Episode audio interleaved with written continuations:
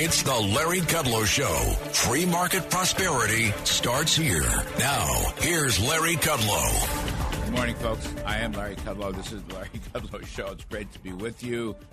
I had weird things, weird ads playing in my ear, but that's the beauty of live radio. Anyway, this WABC radio, and you can live stream us, importantly, LarryKudlowShow.com, live stream us all across the country and around the world and throughout the solar system, technical issues notwithstanding. Actually, I'm in studio today, which is even more fun. So, um, bunch of things to talk about, as always. Show's loaded up. We got Senator Rick Scott from Florida, the head of the uh, Republican Senate Campaign Committee, coming on. Bill O'Reilly's coming on. House member Lee Zeldin's coming on. Uh, former Trump aide Joe Grogan's coming on, and Congressman Jim Jordan's coming on. I have to begin. I mean, I don't really like to begin with financial stuff, but I really have to begin with the stock market story because it is in front page news, and the market is uh, getting clobbered left and right. And and let me say, look, um, are people talking about a bear market? We we've been in a bear market territory for quite some time. Definitions don't really matter, but here's why. Here's why I begin with this story that really the vast majority of investors, all right, are ordinary working folks. There's over 100 million, I think it's up to about 110 million people are invested in the stock market, you know, through their IRAs or 401ks. It's their retirement savings. And that's what concerns me. It's the reason I want to talk about it this morning. Uh, because those folks are getting hurt. Now, they aren't the richest people in the country. These are working folks.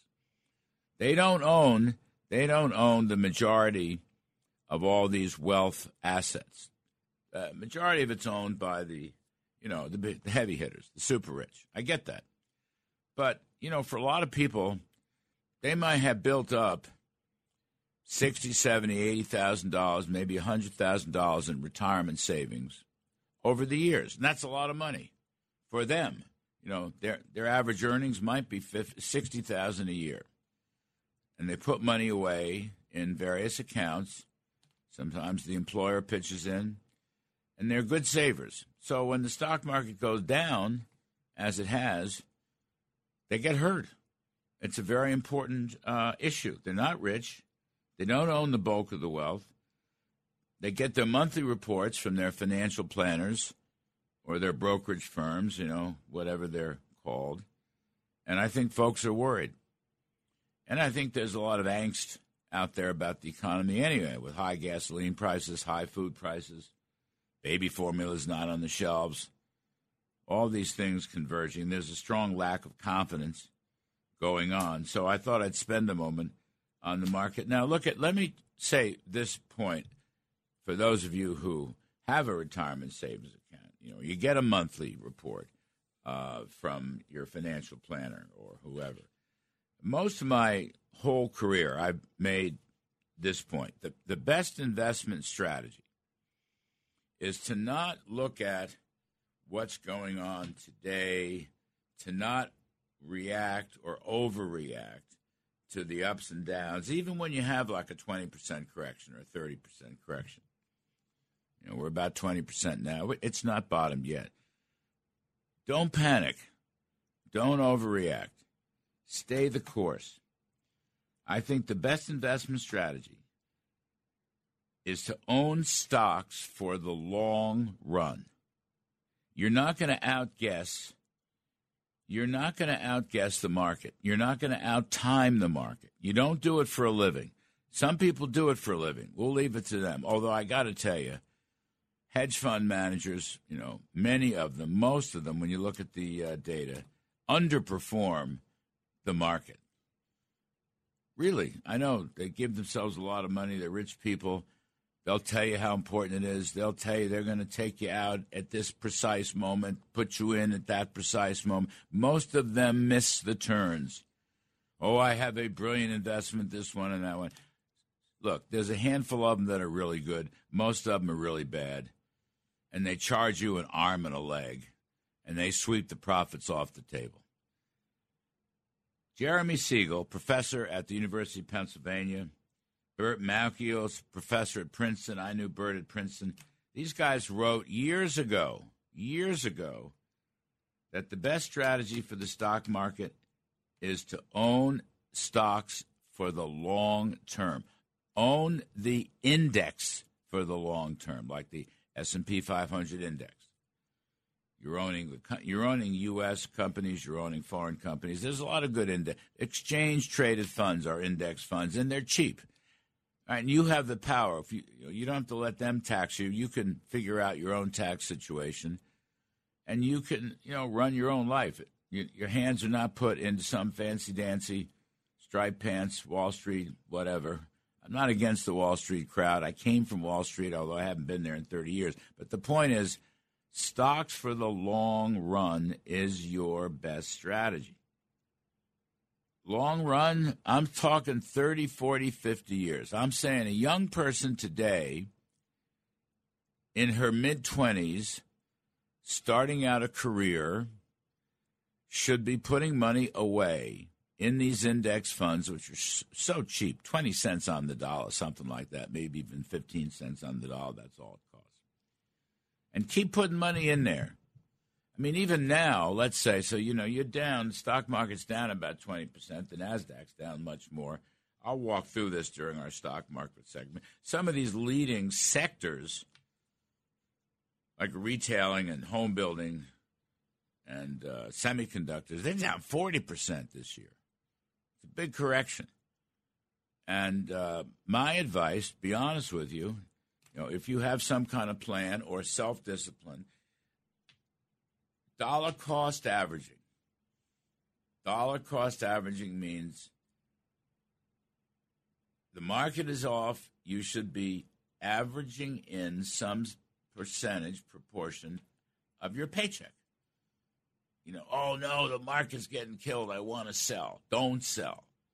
That's a terrible strategy because you know what? When the market rebounds, you'll be out and you'll miss it. You say, well, how can you say buy now?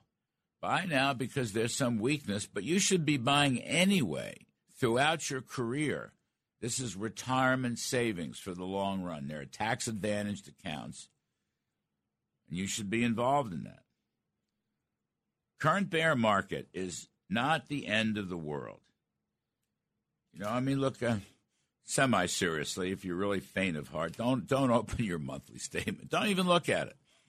All right, in the front page of the Wall Street Journal, there's you know story about the bear market.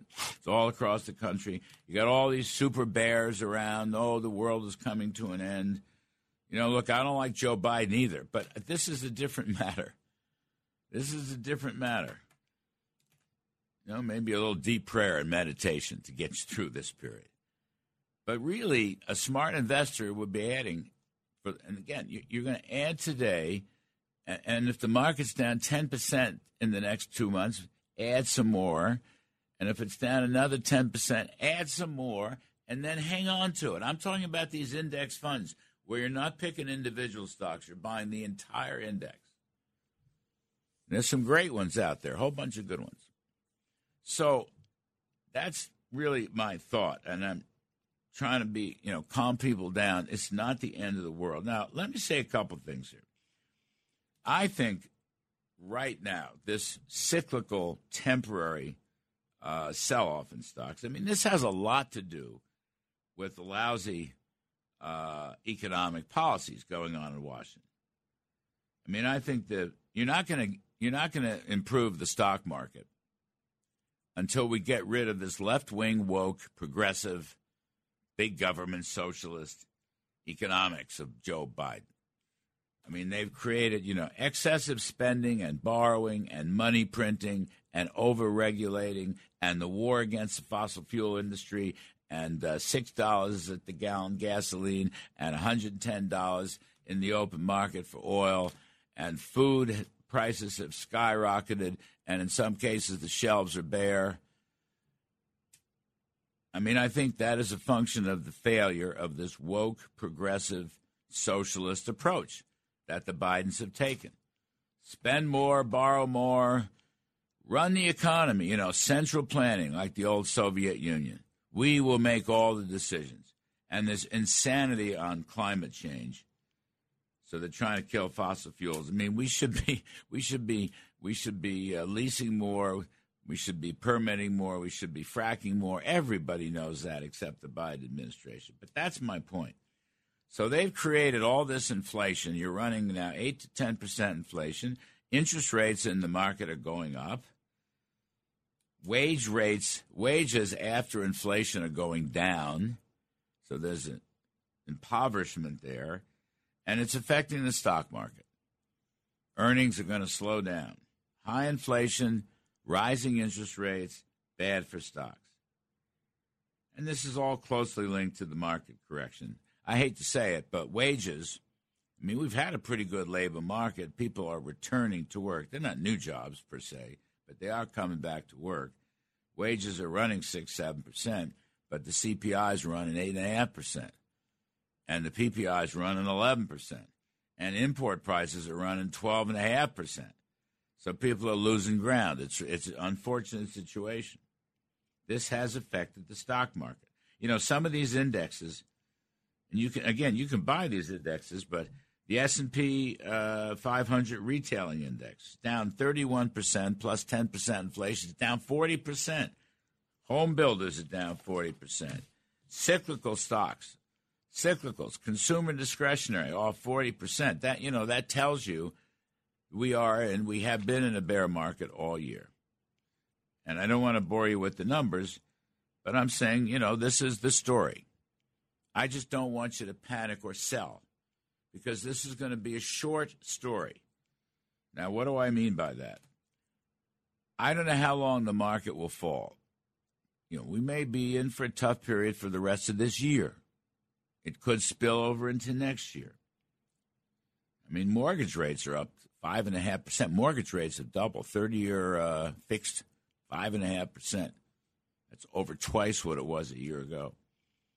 That gives you a hint about the difficulties in the housing market. And interest rates are going to go up some more. The Fed is going to raise their target rate. I know they've been slow. They are behind the curve. I've been very critical of the Fed. But now they're going to move. And when they move, they'll move too far and too fast. That's what they always do because their models are terrible. So that's another, you know, issue for the stock market. We'll talk about this with our experts toward, towards the middle of the show. The other thing that's so concerning, Biden and his team, I mean, they've said they don't look at the stock market. They don't care about the stock market. Well, that's dumb. I mean, the stock market tells you a lot about the future of business. You know, right now the market's pointing to an inflation and a recession. So they might want to look at the stock market. My former boss, Donald Trump, liked to know about the market every time I walked into the Oval. Every day, he wanted to know about stocks because Stocks tell you, you know, how are we doing? It's a good barometer of the health and wealth of the country. Right now, it's signaling thumbs down. It's just like the polls. The latest AP poll, Biden's approval is 39, disapproval is 60. Well, that's what the stock market's saying. CNN poll, 86% are either concerned or scared. Only 14% are excited or optimistic. All right, so that but that's what the stock market's telling you. It's the same thing. That's why the stocks, to some extent, are a daily scorecard. And right now, year to date, with stocks off 20% plus, the NASDAQ's off a lot more. Some of these indexes are off more. We have a problem. So I'll just conclude by saying the problem to me is the wrong economic policy philosophy. This is a big government policy. It's an overregulation. The, Uncle Sam in Washington, Uncle Joe in Washington knows better than you and me how to run our lives. knows better. Well, it doesn't know better. They are climate crazy people, ideological left wing climate people. There is no immediate climate risk. There is no existential risk. We should worry about clean air and clean water in the next hundred years by the way, technological advances, sequestration, carbon capture and storage is fabulous stuff. That's fossil fuels are going to always be here. These people want to kill fossil fuels. So look what they've done to energy prices and the inflation rate. They think they know best. I think free market capitalism knows best. I think you and I and our friends and our loved ones and our families and our business, we know best, not the government. So that's the problem. All this woke, progressive, central planning, big government socialism is taking a toll on the stock market. Inflation up, interest rates up, economic outlook poor. Is it recessionary? Probably. It's certainly inflationary and it's stagflationary. Everything is about confidence. Confidence is so important. Confidence. We need the rule of law. We need free markets. We need limited government. We need a sound, reliable king dollar. We need low tax rates. We'll get back to that, okay? Right now, people are worried. I don't think they believe in the great American idea that the country is uh, going to be better tomorrow than it is today. Confidence is low. I get that. But I will just say in conclusion, folks, don't panic. Remember, stocks for the long run is the best investment strategy. Remember putting your retirement savings into the stock market, and you're looking at a 40 or 50 year horizon. And remember this this woke progressive socialist story in Washington is going to change. Trust me on this. The cavalry is coming. Trust me, folks. The cavalry is coming. I'm Larry Kudlow. We'll be right back. Now, back to the Larry Kudlow Show. Welcome back, folks. I'm Larry Kudlow. We got everything straightened out. Life is good. WABC is good. Please join us during the week. During the week. Fox Business. The name of the show is Kudlow. 4 to 5 p.m. every day. You'll love it. Please join us. We're doing great. Having lots of fun covering the beat. So this is going to be a short one here because we've got a hard break coming up. But I just want to throw this into the pot so you hear this. Hillary did it. Okay, this you know this whole Russia collusion Alfa Bank hoax with Donald Trump that dogged him for years during the campaign and the first three years of his presidency. They tried to wreck his presidency. They didn't, by the way, but they caused a lot of trouble. Now we know from the John Durham investigations, and they're in court, and they're uh, interviewing witnesses under oath and Hillary's own campaign manager, right, Robbie Mook, I don't know the guy, but he basically said they were selling this Alfa Bank crap. Alfa Bank being a big Russian bank. This was part of the Russian collusion. Vladimir uh, Putin and the oligarchs were running the Trump administration. Anyway, it was all a big fat lie. Big fat lie. But, and I'll get to this later in the show, Hillary helped launch the lie. She did it. She knew about it and approved it, and she's been lying through her teeth for the past five or six years. And by the way, so did this. Uh, so did this uh, Jake, uh, whatever his name is, Jake Sullivan, the national security advisor. He was just as bad. I'm Kudlow. We'll get back to this. Hillary did it. From Wall Street to the White House, this is the Larry Kudlow Show. Welcome back, folks. I'm Larry Kudlow. Great to be with you today. It's a beautiful day outside, very warm here in the city of New York. And I hope it's fabulous wherever you are. You can live stream us over the internet, right? LarryKudlowShow.com. Right, that's still our uh, thing, right, kids? LarryKudlowShow.com. You hear us all over the country. A lot of you know, we we have great national following on the internet. You can hear us uh, overseas and um, throughout the solar system. So I want to come back to this Hillary did it. This is such an important issue. Look, this idea, this tr- Russia Trump collusion, is just utter nonsense, wrong. I mean, the guy was impeached for this. He wasn't convicted, but he was impeached. This was a Democratic, phony, make up a story, throw mud at Trump. It started during the 2016 campaign, and then they continued it during his presidency. They tried to ruin his presidency. They tried to steal his presidency. And now, years later, through the great work of John Durham, special uh, counsel John Durham, and others, we have learned that the whole story was false, phony, faux, wrong, lies, lies. And they just kept pounding away. And the media, the mainstream media, the New York Times, the Washington Post, MSNBC, CNN. I mean, who? I think the New York Times got a Pulitzer Prize for this. One of them got a Pulitzer Prize, and the whole thing was false, completely wrong. Give the Pulitzer prizes back. Seriously, that's what we've learned. Now, right now, they're in court.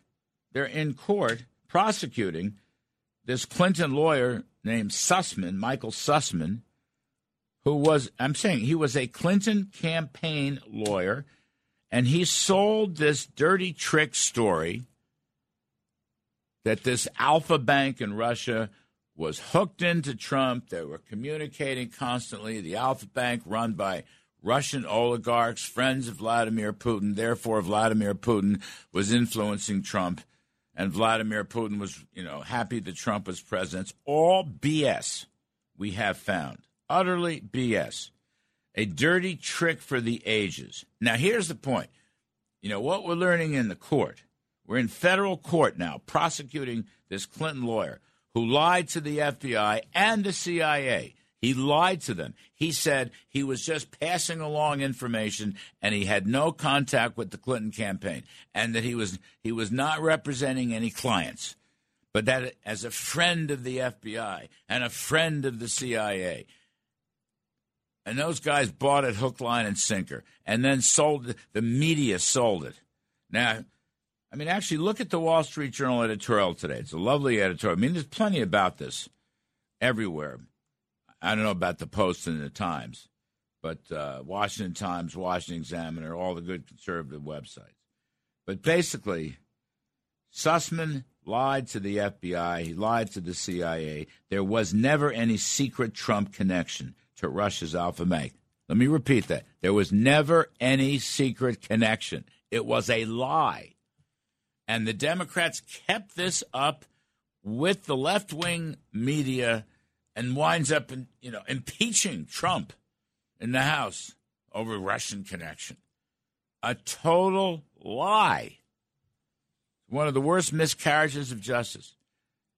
And it did damage to his presidency, although he's such a strong executive, and his policies were so damn good. We had such fabulous prosperity. And by the way, Vladimir Putin didn't invade anybody under Trump. And we're going to have Bill O'Reilly on at the other side of the hour how it was Trump who ended these crazy terrorists, al Baghdadi and uh, Soleimani from Iran. That was done under, I mean, I could go on and on. I am proud, proud to have served as the director of the National Economic Council and worked with President Trump on a daily basis. Proud of it. But I'm saying this thing just galls me. We learn now from the Hillary campaign manager, a guy named Robbie Mook, said in court that Hillary gave the okay to sell this phony story to the media. She gave the okay. And Biden's current national security advisor, a guy named Jake Sullivan, who was a Clinton campaign advisor, he went out there and sold this phony story to the media constantly. Sold this phony, phony story. October 2016, Mr. Sullivan issued a statement mentioning the Slate story. Slate wrote about this could be the most direct link yet between Donald Trump and Moscow. Mrs. Clinton tweeted Mr. Sullivan's statement with the comment Computer scientists have apparently uncovered a covert server linking the Trump organization to a Russian based bank. Apparently. They lie. This guy Sullivan should not be in office right now. He has a, he holds a high. He, he this is a guy who's negotiating and talking to Russia. Really? After he bought this Russian lie, hook, line, and sinker. Really? They should all be behind bars, including Hillary Clinton. This was an incredible lie. Dirty tricks, the worst dirty tricks campaign in history. And thank goodness it's coming out in the courts. I'm Larry Kudlow. We'll take a quick break. On the other side, we're going to talk to uh, Senator Rick Scott. From Wall Street to the White House, this is the Larry Kudlow Show. All right, welcome back, everybody. It gives me great pleasure to welcome back to the show my great friend, Senator Rick Scott of Florida, former governor of Florida, by the way. He is also chairman of the National Republican Senatorial Committee, so the cavalry's coming. And Mr. Scott is uh, leading the cavalry. So thank you, Senator Scott. It's great. I just I have a bunch of things to ask you, um, but I just wanted to mention. I don't know if you saw the Wall Street Journal editorial. Hillary Clinton did it. You know this whole dirty trick. There was no Russian uh, Trump collusion. There was no Alfa Bank Trump collusion. Vladimir Putin did not have any any inside stuff going on with Trump. Uh, Hillary lied. Her campaign lawyer lied. Also, Senator Scott, maybe worst of all, the national uh, Biden's national security guy Jake Sullivan was part of that big lie, and he's negotiating with the Russians. So I just wanted to give you a bite of that apple. It just it makes you mad. I mean, why? I mean, think about what she did. She tried to ruin the Trump presidency. Yes. She tried to make sure, you know, and and by the way, I mean this is this is national security. Sorry, why you know to put handcuff Trump's ability to do certain things because if anything he did with around Russia, it you know they would yell and say, oh, there was some sort of collusion there. So why would you want to do it to the person that runs your country? She did it because she's a mean, evil person. Mm. These people need to be held accountable to the full extent of the law. And how can a guy like Jake Sullivan, you know, have a job right now? I mean, it just doesn't make any sense. Do you trust him? Of course not. Absolutely. You know, um, you're talking about how I mean she, she, is mean. By the way, she's always been mean.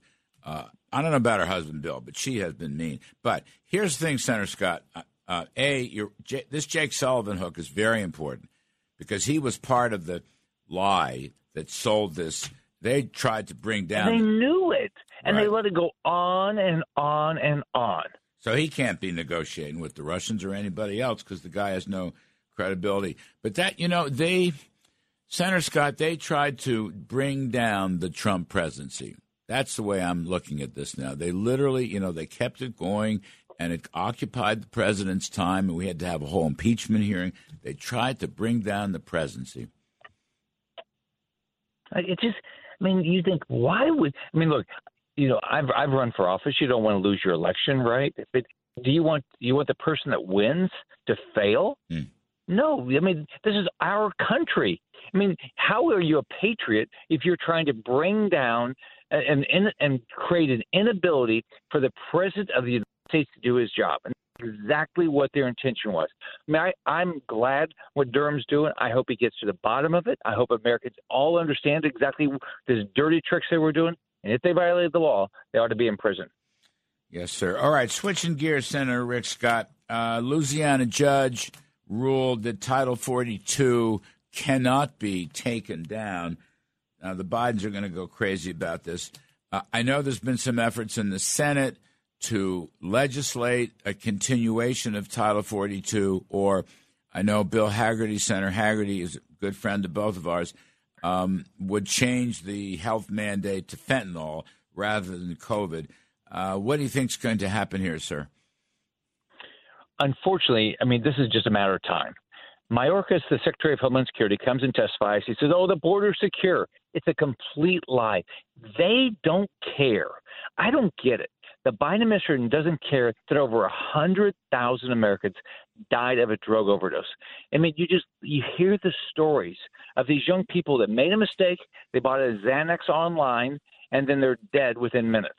I mean, that they shouldn't have bought the Xanax online, but no one anticipated that you make that that mistake and you're going to die. That's going on all across the country, and the Biden administration Oh, they're, they're doing nothing about it. We've caught 45 ter- people on the terrorist watch list on the border. Think of how many people we didn't caught. The Biden administration, they don't care. They the border is completely open, mm. and it, it just you think what is their purpose? Why don't they care about Americans? Because we've got, we've got this all over the country. So Title 42 is a big deal today, but the reality is why would they intentionally not finish the wall? Why they wouldn't not turn on the lights when we have cameras um, that along the border. Why would they intentionally shut down our border security? What is their purpose other than there's more crime in the country, there's more death in the country? I don't get it, and they can't explain it. You know, that's it. It goes back to a great point. I don't see enough people talking about the wall, uh, which was partially built during the Trump years. Money was appropriated, and the Biden stopped the whole thing. Uh, President Trump himself has, I mean, he said it to me, but he's tweeted it out. Uh, you've got, you know, expensive machinery rusting on these sites where the wall was supposed to have been built. I mean, Remain in Mexico is working. The wall was working, would have worked. The border uh, patrol people wanted the wall. And um, people talk more about the wall, Rick Scott. And I think also, you know, what, can you legislate anything? Could you win a vote in the Senate on continuing Title 42 or turning it into a. Um, uh, yeah, but Schumer won't let us have a vote. Oh, he won't. We believe we we yeah. we believe we would win the vote. He won't let us have the vote. But stop and think about what they're doing, Larry. So, so Trump busted his butt to get border security. The wall was part of it, not the only thing. It was part of it. There's places where you need cameras and you need lights and you need roads and you need drones. But so it's all the above. But what they did was they when the wall was almost finished and the only thing left, I've been down there a bunch. Hmm. The only thing left was a gate. They just didn't put up. Hmm. Or you had the cameras up, they didn't electrify them. Hmm. Or they had almost the road finished, they stopped it. I mean, it's it's all in, it's intentional allowing people to come across our border. I'm from an immigration state. I am pro immigration, legal immigration. I want people to live our dream. That's a capitalistic dream that you have to work hard to get ahead. I want them to come into our country legally. I want to continue to build the greatest country ever created in the history of the world. But I don't want drugs. I don't want terrorists. I don't want crime. And what the Biden administration says, we don't care. We are going to make it open. It's just like, I don't get the intent of hmm. hurting so many people in this country. Uh, over a hundred thousand people died, and seventy percent of it was fentanyl overdoses. Mm. And that's not. It's you know, it's everybody thinks oh, it's always a bunch of drug addicts. No, it's your kid that he just you know, he made a mistake. He bought his Xanax, and then he's dead, mm. just like that. You know, that just really well put, Senator Scott. I just want to say, listening to you on all those counts, legal versus illegal immigrants, the drug problem, the need for the wall that's a great, really, that's a great policy or set of policy views. Uh, so you're heading up the Senate campaign committee, and uh, that puts you uh, in, in, the front rank, one of the generals in the cavalry that I hope is coming in November. Let me ask you now. We've talked about this, but uh, on the radio, you know, will the will the Republicans in the Senate and running for the Senate, and you know, either new seats or running for reelection, can they are they capable of putting together a message to the public that we want to stop inflation? Inflation's the number one issue. And there's basically two major issues here. One is we want to end the war against fossil fuel so we can produce more oil and gas and get gasoline prices down. And two we want to stop this massive federal spending balance the budget so we can increase growth and reduce inflation. So I've got two segments here. I'm saying to the GOP, as the cavalry is coming, uh, can we improve energy policy and we can stop spending, move towards a balanced budget with low tax rates so inflation would go down and growth would go up. What do you think? Messaging, Senator Rick Scott, is that possible? We have to. I'm asking too much. No, no, no, no. That's what your that's what your expect, expectation should be. I mean, Larry, when you when somebody comes and asks you for your vote, they're gonna they should be saying to you, "How can I make your life better?" Mm-hmm. The most important thing for most families is they want self sufficiency. Either that means a job, or that means a government that doesn't cause massive inflation. That's I mean those are those are things that you expect out of your government. So Republicans have, have to we have to say these are the things we're going to do to create a better job market and to make sure we get rid of inflation, which means what we've got to do is we cut taxes and fees on American families and businesses. We've got to balance the budget. We've got to fix the supply chain crisis. How in the world can we have a, a baby formula shortage in the United States of America in Brazil and Panama and every place else in the world has plenty of it, but we don't. We've got to reduce the permitting times to open a business, reduce the regulatory environment. We have got to get energy independent now. Mm. We can't, and we and we can't say, well, yeah, whenever we get those batteries fixed, so we can do the solar, it might might be ten or twenty years. No, and then we got to start paying down our debt. And the Federal Reserve is starting to start acting responsibly. Nine trillion dollar balance sheet is crazy. They've got to they've got to downsize their balance sheet because it's all those things have all doing the opposite, which is what the Biden Democrats are doing. All those things have caused inflation and caused us a negative GDP. And I think they're causing the Biden bear market in stocks. Oh, I mean, interest rates are up and and, and the market's way down. Mm-hmm. I mean, so it's it, they're killing. Look at how you saw Target's numbers the other day. Mm-hmm. I mean, just in, I think in one day, Target was stock was down twenty five percent. Inflation is just, you know, it's it's hurting the consumer and it's hurting their ability to make a profit. So, so I mean, but what they're doing poor people right now in this country. I mean, I grew up in a poor family. We lived in public housing. I watched my mom struggle to put food on right now, think of what these families have to say. Can I put gas in the car to get to work, or can I feed those kids I've got? And they're making choices. There's more people going to food banks right now in Florida that have, that had never gone before because of this. Is that um, that's so interesting because Florida is such a prosperous state. Um, is that because there's no workfare requirements? Is that the problem? Because the economy in Florida is, my understanding is, it's quite good. But we need, first off, we've got to get people back to work. I mean, think about it. when you get back to work. One, you feel better, all right. Number number two is you're in this. You you you've got skin in the game. You you pay payroll taxes. You pay income taxes. Mm. You can buy things. You pay sales tax. You buy a house. You pay property tax. So you're it's how build our entire economy, and more and more people have have success. But what we've got to we can't say if you're able-bodied they, they, I don't want able-bodied Americans to spend more time trying to find another government program.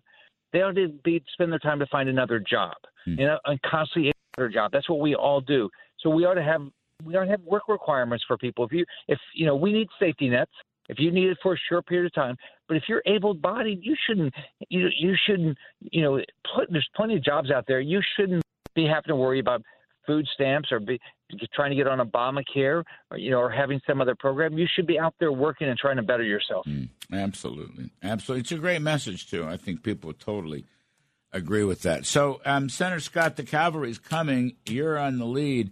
Uh, what are the toughest Senate races that you can share with us? Yeah, the the hardest. First off, we have 21 Republicans up, and there's only 14 Democrats. So that doesn't sound good, but Biden's numbers are horrible because of inflation, the energy prices, highest record gas prices, of open border. Afghanistan would just withdraw was despicable. So, so people want to re- elect Republicans. Ron Johnson has the hardest race of our incumbents to defend, mm. but he's going to win. He stands. He stands for fiscal responsibility. He cares about his people. The Democrat, they're going to have their in August, is going to be a, a Bernie Sanders disciple. We've got Pennsylvania, which will be one of our hardest races to defend. Pat Toomey's not running for reelection, hmm. so it's going to come. It's down Oz and Dave McCormick, Dr. Oz and Dave McCormick. Hopefully, that'll get decided in the next week or so. We, uh, Fetterman, the guy on the Democrat side, is another Bernie Sanders disciple. Hmm. I'm in North Carolina giving a speech this morning. And the Democrat is another Bernie Sanders uh, disciple, Cheri, Cheri Beasley. We already have ads up about her she was Supreme Court justice in North Carolina and let unbelievable, horrible criminals out, uh, out vacated their sentences and let them out early. Hmm. Uh, I think I think Herschel Walker. It looks like he's way ahead in his primary. He's he's leading Warnock in the general election. Uh, we've got a primary out in uh, Nevada, uh, but we're going to beat Cortez Masto there. We can beat Kelly in Arizona. We can beat Hassan up uh, New Hampshire. So I think we're going to. I think we have every reason to believe we can get to 54, maybe even more Republican seats. Then We've got to go fix this country. We say we're hell bent on balancing this budget, getting this inflation under control, getting us back to a country that believes in capitalism and is building another a better and better capitalistic system. See, I think that's a great message. Just you know what you said earlier regarding immigration and the wall, and and and that that conservatives favor legal immigration increases. Oh, absolutely. I mean, I think that's a great message. Uh, I think protecting the border is a great message. And what you just said, I think a balanced budget, curb spending, curb inflation, keep interest rates down, boost the stock market. You know, I'd like to hear people talk about a balanced budget, but a, you know, not root canal with with without Novocaine. This is a balanced budget that would have low taxes, but would trim spending, unnecessary spending, of which there's trillions in that budget. I mean, balanced budget would send that message. Balanced budget would cut inflation. Senator Scott, you know, I think these are great Absolutely. messages for the GOP. Larry, I did it. I did it. Eight years as governor. I balanced the budget every year, and I actually paid off a third of state debt, Hmm. over ten billion dollars, and I cut over ten billion dollars in taxes. This is and cut cut the permitting time, reduced the regulatory environment, and guess what? We added in eight years 1.7 million jobs. Hmm. Came That's number one in higher education, top five in K 12 education, 47 year crime rate. All right. All the things we believe in are all doable. I got to jump. Senator Rick Scott, one of the leading statesmen in the Senate and leading the charge for the reelection campaign. Thank you, sir. We're all obliged to you. Folks, I'm Larry Kudlow. We'll be back with Bill O'Reilly, who's fighting terrorism on the other side of the break. Please stay with us. It's the Larry Kudlow Show. Free market prosperity starts here. Now, here's Larry Kudlow. Welcome back, folks. I'm Larry Kudlow. This is the Larry Kudlow Show. You can live stream us, larrykudlowshow.com. It gives me great pleasure to bring on Bill O'Reilly, friend. He is a legend. He's got a great new book out. Bill O'Reilly was, of course, the famous anchor of the O'Reilly Factor and host of No Spin News on First TV. He's got the O'Reilly Update, a syndicated radio show right here on WABC and um, his fabulous new book, uh, Killing the Killers The Secret War Against Terrorists. And I will just say, folks, I have read all of the Killing series, they all are amazing. They all become number one on the bestseller list. Anyway, Bill O'Reilly, welcome, sir. Hey, Larry, we appreciate you, man. It is number one on the New York Times list tomorrow and the following Sunday, so hmm. I'm sure they're thrilled over there, you know? Fabulous. I don't know if they're thrilled with you, but I'm thrilled with you, and they're fabulous books. Thank you. I appreciate it. So listen, you know me. I read the books before I get you on the air. I, Yeah. I, I got through this one. I'm about eighty percent through. Okay, so that's pretty good. And in our you know period of time here, I would like you to focus on two things. Uh, in the Trump years, they got Baghdadi, the ISIS leader, and they got uh, Qasem Soleimani, the uh, Iranian terrorist Revolutionary Guard leader, which I thought were phenomenal. Obama couldn't do it. Trump did. He got him. And I wondered if you could just spend a little bit of time that we have talking about those two things, because I, I just think those are huge, huge victories in the war against terror. And, and, and uh, also, frankly, you know, Bill, I worked for Trump. I think they were Trump victories also. Well, it, they changed the equation for the world, um, and Trump was never given proper credit. And interestingly enough, he doesn't really promote that much, Mm. as much as he might. So, uh, bigger picture, and you need to understand that, was that when Obama was elected in 2008, he was not a terror warrior. In fact, in 2011, he withdrew all the troops, all U.S. troops from Iraq. And he made a big deal out of it, a press conference and all that. As soon as he did that, ISIS then moved into Iraq and took over half the country and killed tens of thousands of people. And we all remember the beheadings on camera on the internet. Four Americans al Baghdadi executed, including Kayla Mueller, a 26 year old woman from Arizona. So this was public enemy number one for America. Now, in the last two years of Obama's administration, to be fair, he was so embarrassed by this that he became a terror warrior um, and started to be much more aggressive in deploying American surveillance. Trump then was elected, and one of his campaign promises were, I'm going to destroy ISIS, which he did. But how did he do it? Trump basically allowed the CIA and the NSA, National Security Agency, without interference or micromanagement from the State Department. That's very important because he didn't get the bureaucracy in there. He allowed them to track these guys down and assassinate them. Hmm. And one of the very interesting stories I tell in Killing the Killers is that the only way they got Baghdadi, nobody could find him. All right, not even the ISIS people knew where he was. He had a courier because they couldn't do phone calls, and to this day, Al Qaeda, ISIS, Boko Haram can't use the telephone. They use it, we pick it up. So they have couriers, and one of the couriers was arrested by the Turkish intelligence apparatus and hand it over immediately to the CIA, which is what always happens. Turks don't want um, Muslims in their prison, okay, unless they're subversives to Turkey. But there is a law, as you know well, well know, Larry, in the United States, passed after Abu Ghraib, that no U.S. personnel can use coerced interrogation methods on anybody. So, what does the CIA do with this courier? Hands them over to Iraqi intelligence. yes. No rules. Right. They're all Saddam's ex guys. so you can imagine what they do. So uh, you heard Contra after Abu Ghraib. Torture doesn't work. It works, Larry. So this Turk, this uh, courier, he gives up al Baghdadi, gives up where he is, gives up this whole operation, command and control, and the U.S. Special Forces go in, and we describe the raid in vivid detail. Yes. Then Trump makes the announcement. We got Baghdadi. Now, it was different with Soleimani. I'm not going to give you all the stuff. I want people to read the book. that was more space. We tracked this guy from space. And it's an incredible story. And one more thing the reason Americans don't know this and why Killing the Killers has sold about 150,000 copies in two weeks is because nobody knows any of this. Mm. It's all classified information. They know it was done, they don't know how it was done. But Soleimani, uh, he was taunting Trump publicly, taunting him. And it's then, what did he do? He went out uh, on some road trip and car, and we just nailed him. I don't think he ever believed he would be caught, but he was. And, and that's, I, Well- I don't know, I think that's really, I mean, the whole book is interesting, in, in, including the Osama bin Laden part of the book, which is also quite interesting.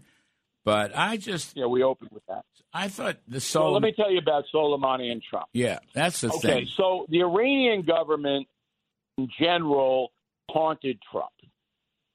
And as you know, the way that Trump um, governed is deal making. Hmm Right? That's what he did. And he was fairly successful, particularly in the economic world where you live, hmm in making deals. All right? He tried to make a deal with Iran. Trump did. Just like he made a deal with Putin. But Iran turned around and disrespected him and used Soleimani to do it. Now, Soleimani uh, is one of the most wicked individuals. You know, it's like who's worse, Bin Laden, Al Baghdadi, or Soleimani? Make the call. I mean, it's, they're they're all in hell. So Soleimani goes to Iraq, try to foster a riot in the Green Zone with the U.S. Embassy. Hmm. He he goes he leaves Iran, goes there and tries to have the embassy burned down. The Marines protect the embassy. It was close, but they did not. Uh, Soleimani's guys did not get in and do the damage. Trump then was uh, immediately alerted to this. The U.S. embassy under siege. That's when the space surveillance kicked in. So they knew Soleimani was in Iraq, and then they had eyes on him. So Soleimani goes around midnight to the Baghdad airport and flies to Damascus to see his buddy Assad, hmm the president of Syria. We're tracking him every step of the way. And we have CIA operatives in the Damascus airport. Gets off the plane, but he never gets off the plane. Everybody stays on the plane. It was a commercial flight. Soleimani and his thugs get off, but they don't go down to jetway. There's cars waiting for them, and they're whisked away to Assad. They meet with Assad for a couple hours. They come back to Damascus airport. We're still tracking everything he does. Get on another flight and fly back to Baghdad. Get off the flight, two big SUVs, Toyota Cruisers, Hmm. eight guys, Soleimani and seven other guys, big shots in the Revolutionary Guard or in the or in the Iraqi resistance. They go to a very secret exit of the airport on their way to Baghdad, Hellfire missile, boom.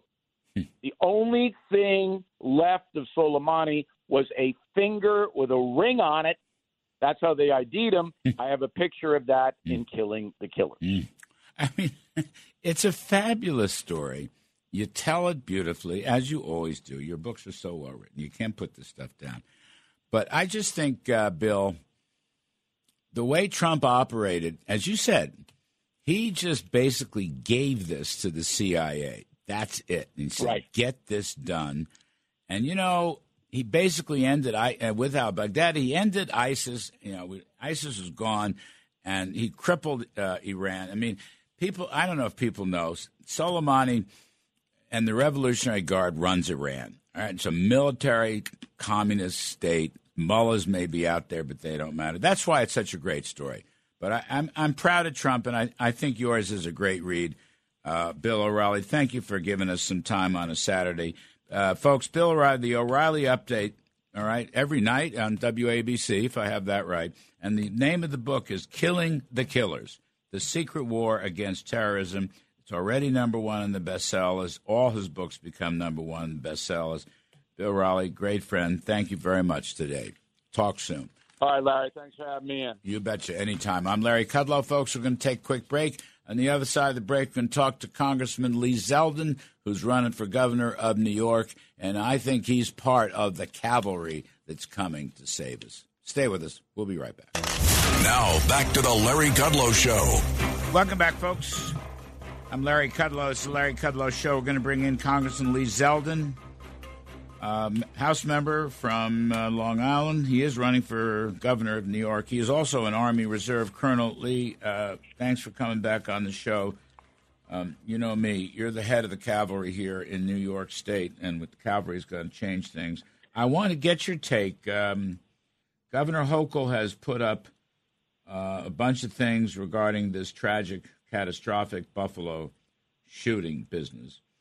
And I want to hear you on this. Um, in particular, let me begin with this uh, from the New York Post today. She's ordered up a new state police unit to track online hate speech and extremism. Now, now Lee, th- th- here's what worries me. This kind of sounds like a misinformation government bureau thing. State police are going to track down hate speech and then do something with it. I mean, we all want to do whatever we can to stop these horrible episodes. But what is your what is your take? How's the state police going to monitor hate speech, and do we really know what hate speech is anyway? I share your concern here because we all are deeply bothered by what we witnessed in Buffalo. I mean, it shook all of us in the state, in the country, and we want to be able to do something about it. But the idea on a whim to just put out these broad guidelines can end up resulting in people who shouldn't be targeted getting targeted and it not being a, a level playing field. There might be somebody running it who has a bias, who has an agenda, uh, and there's just a lot more questions than answers, especially when you're talking about the rights, the privacy of individual New Yorkers, individual Americans. Government has a duty to protect that, uh, and there is a possibility that that liberty that freedom can end up being attacked of people who should not be targeted because you rush to get something done too quickly, too broadly, too vaguely. You're giving powers away, and it ends up getting influenced by folks with a particular agenda.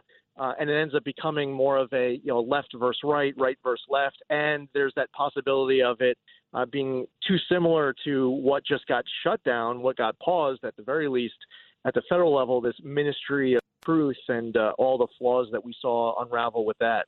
Yeah, I mean, it, it could become a political weapon. I, you know, that's my concern. Uh, I mean, it's, it gives the state police. I mean, you're right. It could be completely politicized. That just bothers me a lot. The other thing, Lee, is um, uh, Hochul. I don't know. She she's asking if I have this right. Local law enforcement requests red flag orders from local courts. Blah blah blah. But the state legislature doesn't want to empower the cops or the judges, and that's to me goes back to the problem of you know no bail, no jail. The governor had a chance to make a move on that, firing Alvin Bragg.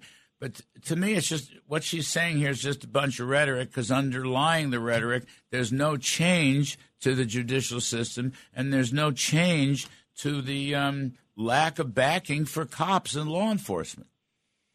A hundred percent. And the governor has the constitutional authority in New York to fire a district attorney who refuses to enforce the law. I have publicly pledged on my first day in office after I get sworn in, I take the oath of office, I will turn to Alvin Bragg. I will let him know he is fired.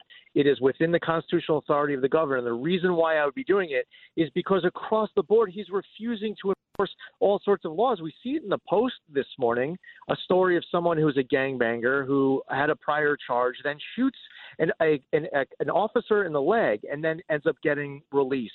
Uh, we need to start supporting our law enforcement as opposed to attacking them. I believe that cashless bail should be repealed and that judges should have discretion to weigh dangerousness and flight risk and past criminal record and seriousness of the offense.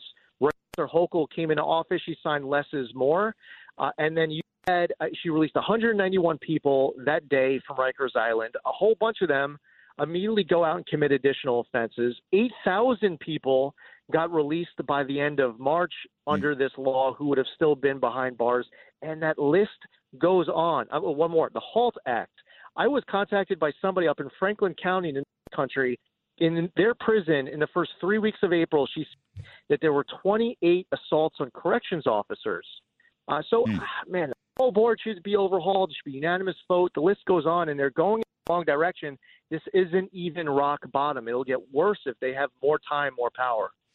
And Lee Zeldin, again, every you know, the Buffalo thing was was horrific, and we, we want to do what we can to prevent this in the future. But look at New York State. Correct me if I'm wrong.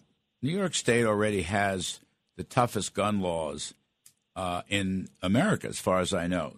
So, what would a Governor Lee Zeldin do? How would you handle this? I've got uh, about a minute and a half left. Well, listen, as it relates to the Second Amendment specifically, I happen to think that our state's gun laws are too strict. Uh, I believe that the SAFE Act shouldn't have been enacted in the first place and it should be repealed. I believe the Supreme Court should overturn New York State's uh, concealed carry law. Uh, hmm. I, I believe that we shouldn't be targeting law abiding citizens, but we should make sure that somebody like this Buffalo shooter never has access to any weapons. The guy, he already committed a felony. He, he threatened to shoot up a, a school. It was all documented you know, that's what you should be narrowly targeting and not coming out with broad proposals that go after the people who respect the law, the Constitution, and have a right that shall not be infringed. All right, that's we'll leave it there. No, that's great stuff. Lee Zeldin, Congressman, running for governor. The cavalry is coming to New York.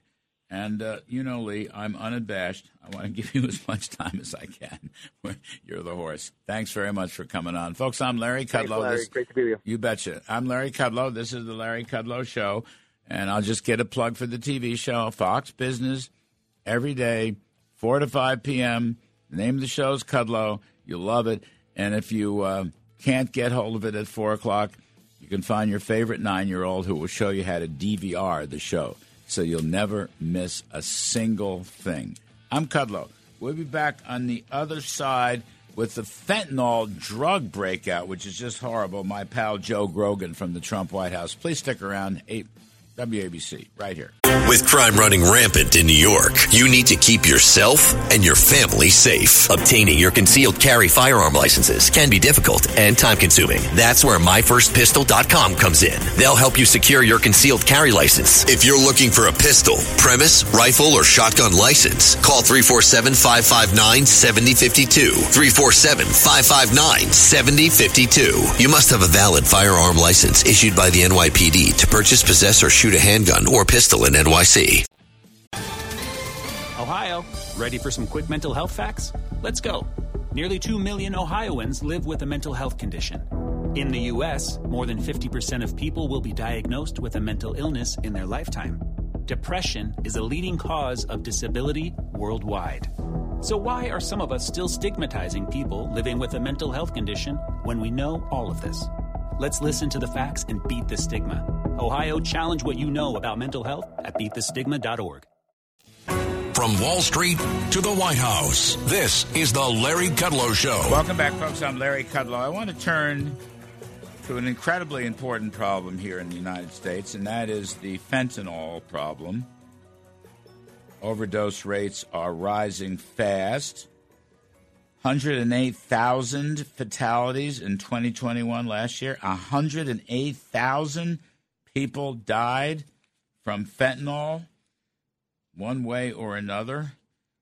And um, this is a story that is inseparable from the open borders problem, one of the absolute biggest failures of the Biden administration. So we turn to my great and dear friend Joe Grogan, former director of the White House Domestic Policy Council. We serve together.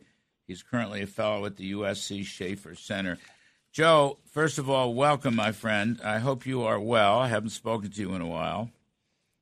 It's been too long, Larry. It's great to hear your voice and be on your show. Thanks for having me. You betcha. Now, you and uh, our dear friend Casey Mulligan wrote a terrific piece in the Wall Street Journal this past week. Fentanyl overdose rates are rising. So I'm quoting you 108,000 fatalities in 2021.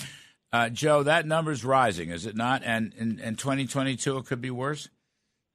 Yeah, I don't expect it to get any better. I think you're exactly right. It's it's going almost vertical mm. right now among uh, whites and blacks, and I think the big uh, finding that Casey and I came up with that no one's really paying attention is, is the fact that the black overdose rate has uh, crossed over about years ago from the white rate uh, overdose rate, and now it's just going. It's it's just horrific. And at the same time, point the border is wide open, and we have a movement to defund the police and not prosecute crimes. And it's it's not going to get any better. As a matter of fact, as difficult as it is to believe, I think it's going to get worse. Hmm.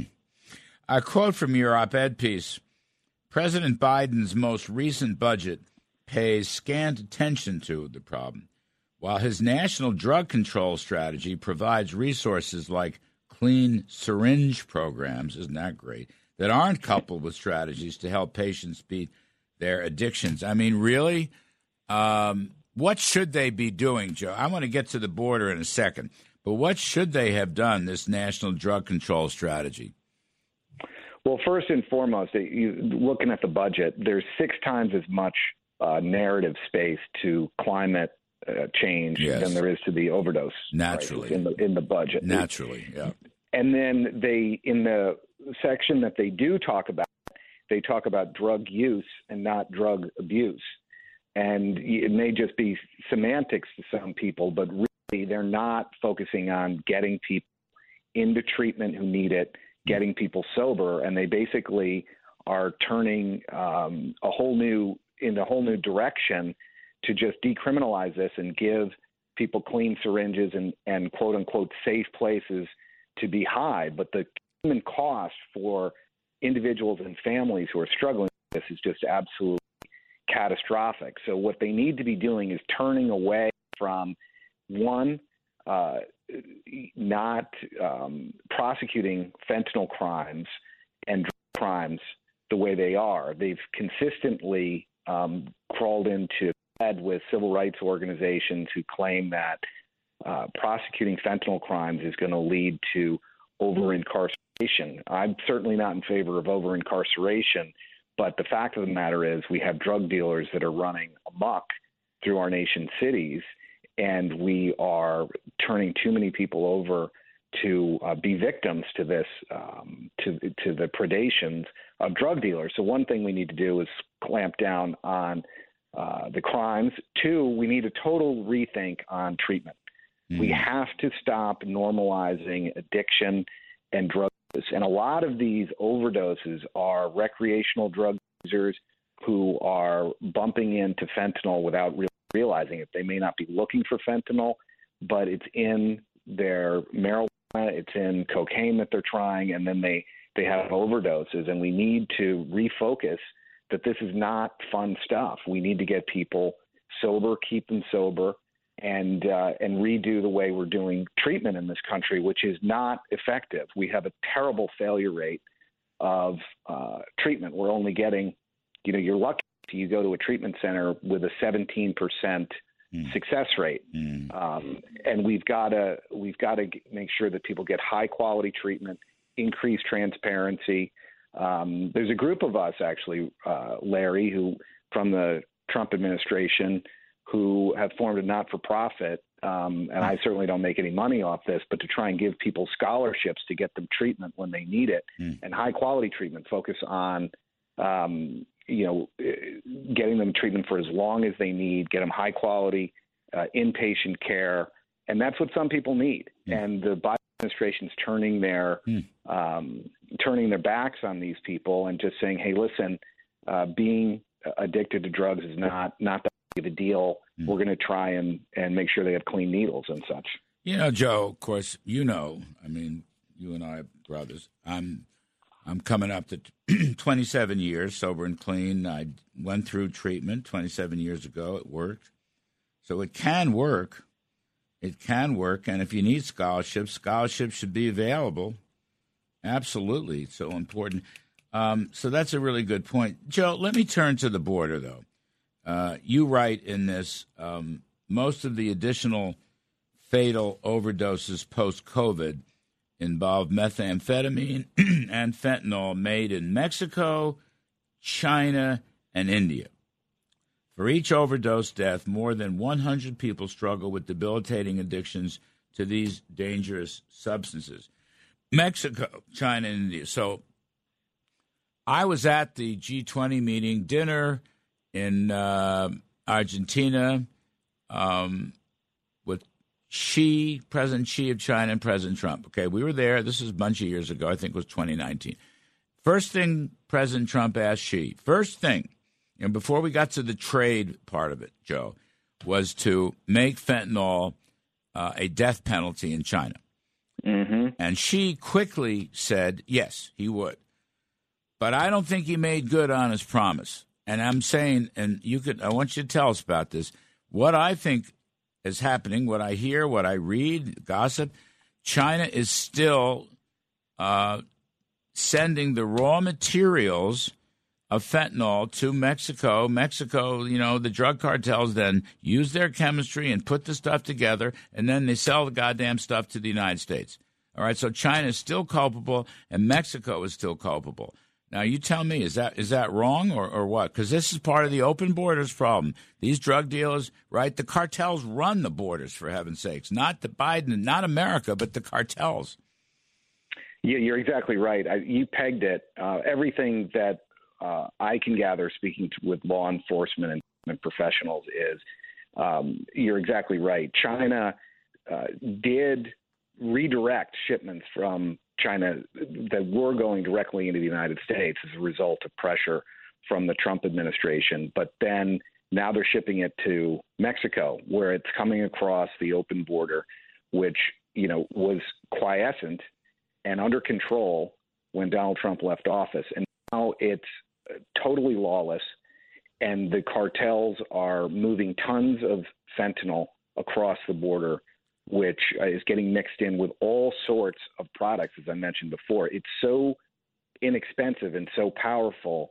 Uh, the economics of it are such that the dealers are mixing it in in mm. order to um, save money, and you've got to get the border under control if we're going to make any dent. I mean, we made a dent uh, under Donald Trump's leadership on the overdose crisis. It was going down for the first time in since CDC was keeping data in 2019, it dipped.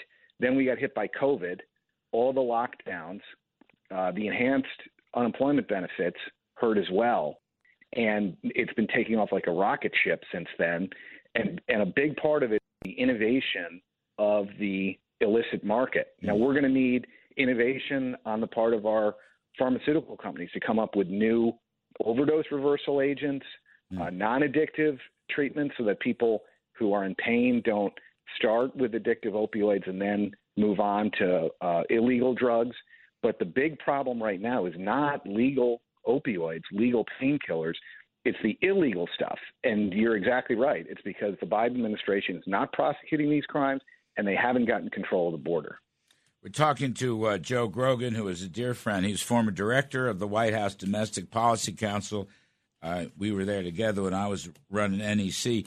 Um, just on this point, Joe, there's, as you know, a big debate about Title 42, which Trump administration implemented.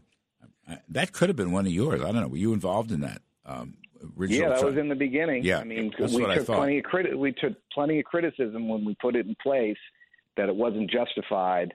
But, But it- uh, boy, was it justified! but it was worked. The right thing to do. Yeah, right. it was the right thing, and it worked. All right, so you you were the godfather of that. God bless.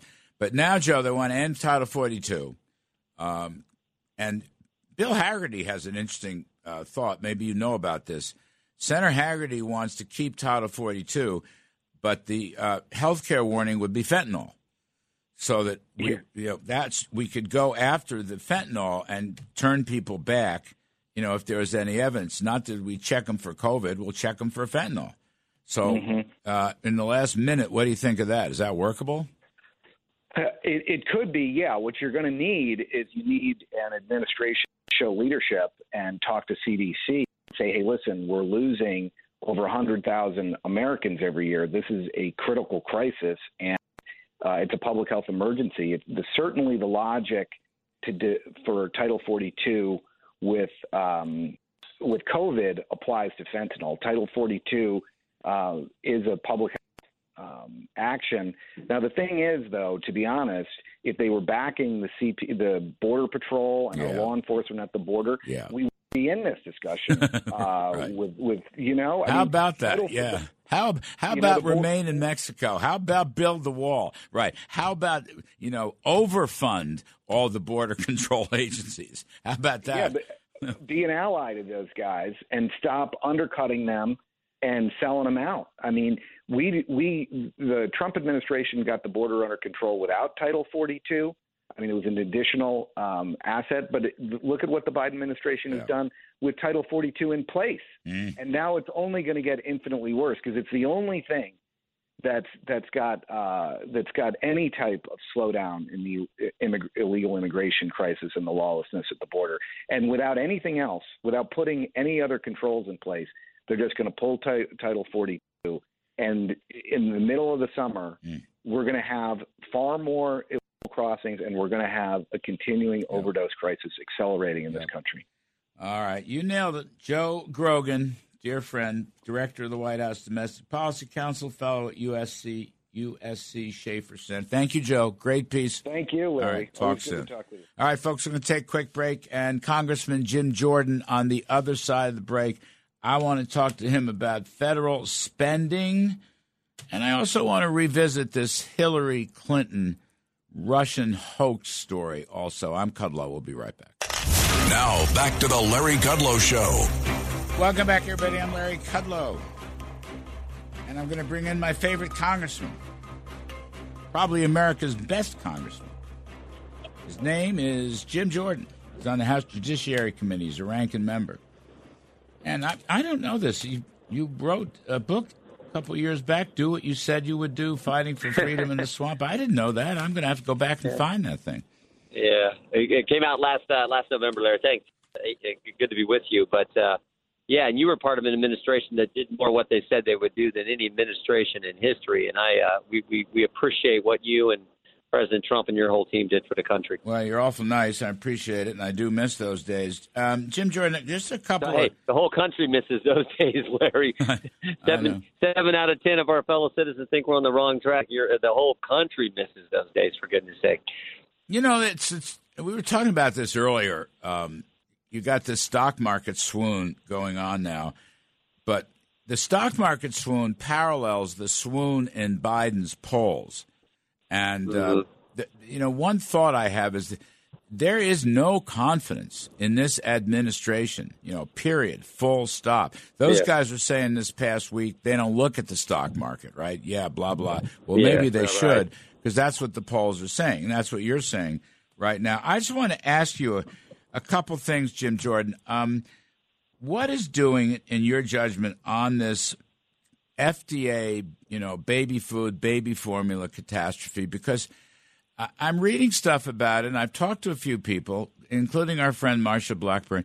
I mean, it kind of looks to me like the FDA was the villain here. It isn't even clear that Abbott actually did anything wrong and probably didn't need to shut their factory down. I mean, is that possible?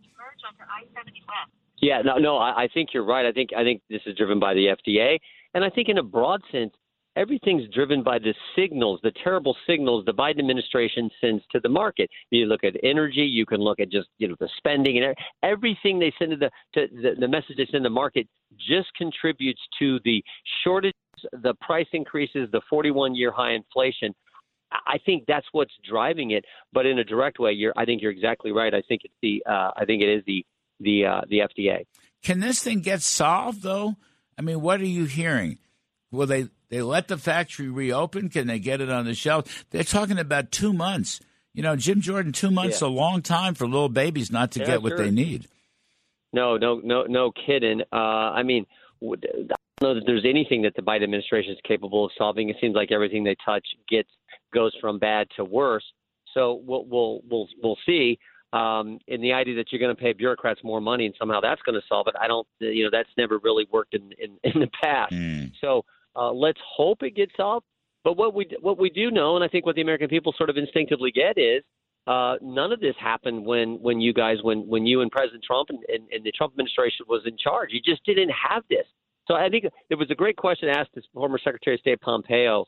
Um, this is in a different context, but asking, you know, would this have happened? Would Russia have went into Ukraine when when President Trump was was in, in the Oval Office? And and Mike Pompeo said, well, the short answer is I don't know, but I do know this: it didn't happen when President Trump was in office, and I think that says it all. This kind of stuff with the baby formula and other issues, the border, you name it, didn't happen when President Trump was in office, and that's what the American people, I think, um, instinctively understand. Well, you know, I was just talking to Bill O'Reilly, who's got a new book about about about killing terrorists, and isn't it interesting that El Baghdadi, the ISIS leader, was killed during the Trump years, and ISIS was blown out of the water? Isn't it interesting that the other one, uh, El Sam- uh, uh, Soleimani, El yeah, Soleimani yeah. from Iran, the head of the Revolutionary Guard, who was d- directing terrorism in the Middle East. He was killed during the Trump administration. Isn't it interesting that with oil prices low because of uh, Trump's policy of energy independence, oil prices hovering around $50 a barrel, uh, Vladimir Putin didn't have the money to invade anybody. I mean, he didn't invade. I think that was a big part of it. Are those just coincidences, Jim Jordan? No, no, they're not. And and, and uh, you know, the American people have common sense. They see the difference between the leadership we had in the Oval Office just just a few months ago and what we've now seen from the Biden administration in the short time they've been uh, in, in in power. And I think you could also add to, and this is you know, we we don't like talking about it, but it was because it was so tragic. But the fact is, under Joe Biden, the exit, uh, the, the the debacle that was the exit from from Afghanistan 13 American servicemen and women gave their lives for our country. One of them was from the 4th District of Ohio, the Soviak, Max Soviak, his family. So, what a difference the right kind of leadership and, and weak leadership uh, make when it comes to, um, you know, being in the Oval Office and leading our great country. Um, one other point, uh, my favorite Congressman Jim Jordan, can excessive federal spending and borrowing is one of the principal causes of the spurt of inflation, which is doing great damage. Real wages are falling for average families. It's affecting the stock market and everybody's 401ks and on and on and on. So, look, with respect to the GOP, the cavalry's coming, and that's the mm-hmm. best news. Will the GOP flat out work to stop spending? Shouldn't we go? You know, Newt Gingrich and I and Russ Vought and some others were talking about a balanced budget project, limit spending, keep taxes, keep the Trump tax cuts down, deregulate. Uh, there's a $350 billion compete with China bill, Jim Jordan, that in my opinion is Yep. utter nonsense. And and I got one other for you. I I personally am in favor of of helping Ukraine and the forty billion dollars. But shouldn't someone have stood up and said, "Wait a minute, let's finance this uh, by cutting spending elsewhere to pay for it"? Yes. that kind of Yes. thing. I mean, can we put our best foot forward on federal spending?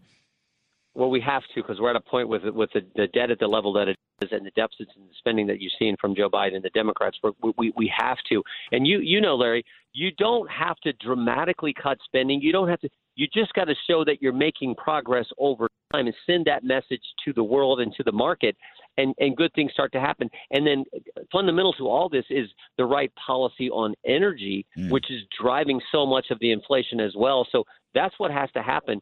And then, of course, do not allow the Democrats in any way to to go to undo the good tax cuts that were put in place during the Trump years. Um, those those three things. You don't have to take spending from from where it is to to flat or to negative. You just got to lower the growth and get the economy back where it was, and then you're sending the message over the long haul. We're going to get things moving in the right way. Um, that's what needs to happen. You know that. I think good economists know that. But Joe Biden's ta- you know out there saying if we spend more money, it will help inflation. Inflation's transitory. Inflation's temporary. Nobody believes that because it doesn't. It, it's just not doesn't. It's not consistent with fundamental economics.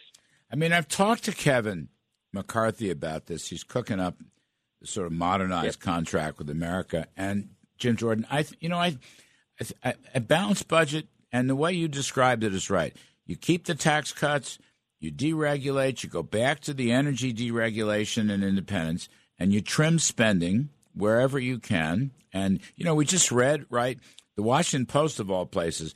165 billion 165 billion dollars of covid unemployment insurance was stolen fraudulent no one knows where it is that kind of stuff I, I mean so a balanced budget would a increase economic growth and b reduce inflation and therefore c help ordinary working folks wouldn't that be a Yeah. gop rallying cry Of course, and and and again, I, I've, I've said this I guess a couple times, but I think regular families across this country are figuring out that the Republican Party is now their party. Mm-hmm. The the Democrat Party, I think, is quickly becoming the the party of the you know the so-called elites who live on the coast, who work remote, who can phone it in or proxy it in, and and and and frankly, people who don't work. And we're becoming the party of everybody else. The people who get up and go to work, who work in construction, who work at the at the plant, who work in agriculture. That's the party we're becoming, and they understand that the Trump policy that you just described meant more money in their pocket, more disposable income for them and their families and their goals and their dreams. That's what they're seeing. And again, I don't know that I've ever seen wrong track numbers as bad as they are now. Like, it's over seven out of ten of our fellow citizens say our great nation, the greatest country ever, is on the wrong track. That is a huge problem, and I, I I think they're they're fixing to change some things come uh, come this uh, fall on November eighth. Well, all right, cavalry's coming. I just want the cavalry to have the right message and strategy. That's all. Well said. Well said.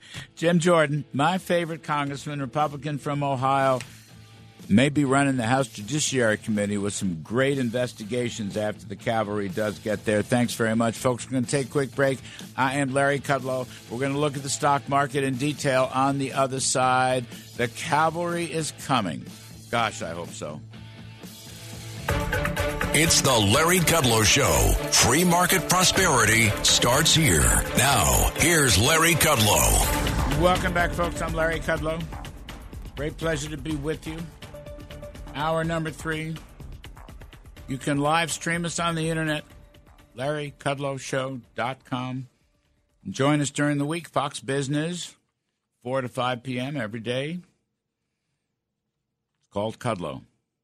And um, can't make it at 4, just dial up your favorite nine year old who will show you how to DVR. You won't be able, you won't miss a single thing. Here's what you may not have missed the past week. The Dow Jones is off 935 points. The Nasdaq is off 450 points. The S&P down 123. Not good for the year. The S&P is down 18%, not quite officially bear, but a lot of the key uh, indexes are way way below. Some of them are down 40%. Actually, if you tack on inflation, the S&P is down about 28%. So it's not good. As I said at the opening riff, don't panic. Be calm about this. Don't sell into it, for heaven's sakes. And I do like stocks for the long run. But we've got a few hurdles to go over in the shorter term. So let's hurdle with our guest, David Bahnsen, founder, managing partner of the Bahnsen Group, author of There's No Free Lunch 250 Economic Truths, and Jim LaCamp, Senior VP Investments at Morgan Stanley. So, gentlemen, welcome. I'll go to you first, David Bahnsen. I guess I'm. It's maybe a little unfair, but as Jimmy Carter once said, some things in life are unfair. So I'm calling it the Biden bear market. How's that? Just laying it right. Just laying it right. Yeah, out. I. Nobody. It's not unfair. It's not unfair because that's what presidents get. They get credit for good markets and they get blamed for bad markets, and it's usually a little bit true and a little bit untrue. It gets overstated in both directions. But the reason why I think you can call it a Biden bear market is because if it were a bull market, they'd be calling it the Biden bull market. right, that's right. but I do think, I mean, in all seriousness, and, and I know this you know, markets come and go and there's cycles, and that's what free market capitalism is about. But I think haunting the market, haunting the market is high inflation, the threat of higher interest rates, the threat of recession. I mean, some of these uh, areas, when you take a look at it, uh, retailers are getting clobbered down 40%, home builders are getting clobbered almost down 40%, SOX, semiconductors getting clobbered uh, down 30%. Consumer discretionary, David, down 32%. It's a, those are the economically cyclicals, sensitives. Yeah. So there is a, re- a recession threat in the air. And I, I want you guys to also tell me about interest rates because one thing, let me just put this on the table. Jim Bullard of the St. Louis Fed, who, in my opinion, is probably the best guy in the FOMC, he's a sound money guy he was talking, David, about a 3.5% Fed funds rate by the end of the year. It is presently um, three quarters to 1%. So he's right in the sense that they should nail inflation soon, and that'll make things a lot easier later. But I don't know. Next few months may be may be difficult. So, what you thinking here, buddy? Yeah, well, one of the things I'd say about some of those sectors that have gotten hammered is a lot of them were up so much last year that it was the froth coming out of them. And I don't think anybody believes that there were great policy decisions last year in Biden's first year in office driving consumer discretionary and small cap growth higher. And, you know, a lot of this technology stuff is getting killed this year, but it was up a lot last year. I don't think that those things were policy related. And, and so you just get markets sometimes that are divorced from politics and yet they get way over their skis and the bubble has to burst. And I think that's a big part of what we're happening. But then you look to other aspects of the economy where you and I both know it's policy oriented. We have inadequate U.S. energy production, and that's directly traceable to what the administration's done. So it's a mixed bag in how markets are adjudicating the um, Biden administration. The interest rate story, though, I believe is very complicated. I'm holding in my hand right now Ben Bernanke's new book, and it, and it occurs to me a lot of what we're dealing with, Larry, is that we never undid the monetary policy from the post financial crisis. That we, we never normalized monetary policy the first time. And so now we're dealing with what we're dealing with here, and there's yet five trillion more on their balance sheet out of COVID. So this is going to be a brutal hangover. You know, that's a very interesting point, Jim LaCamp, the Bernanke story.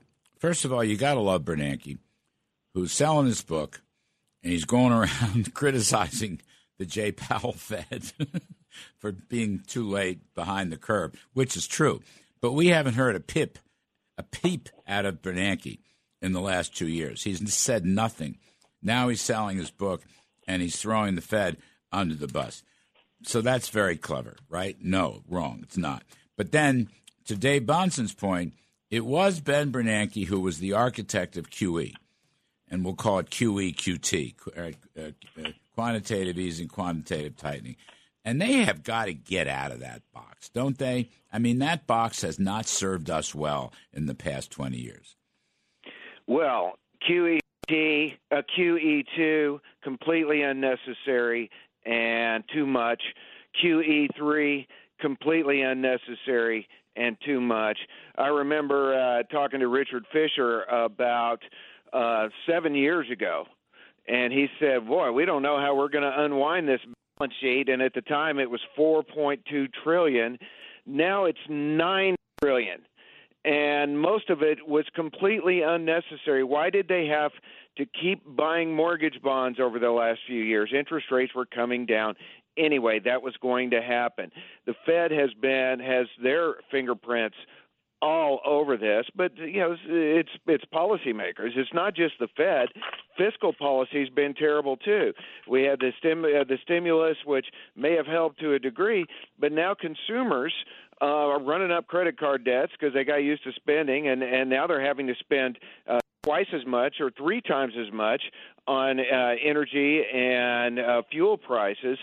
So it's all policymakers that are doing this. This has nothing to do at the way free markets would have handled this. Free markets would have handled this significantly better. We would have much lower energy prices. We have much less of a threat of recession.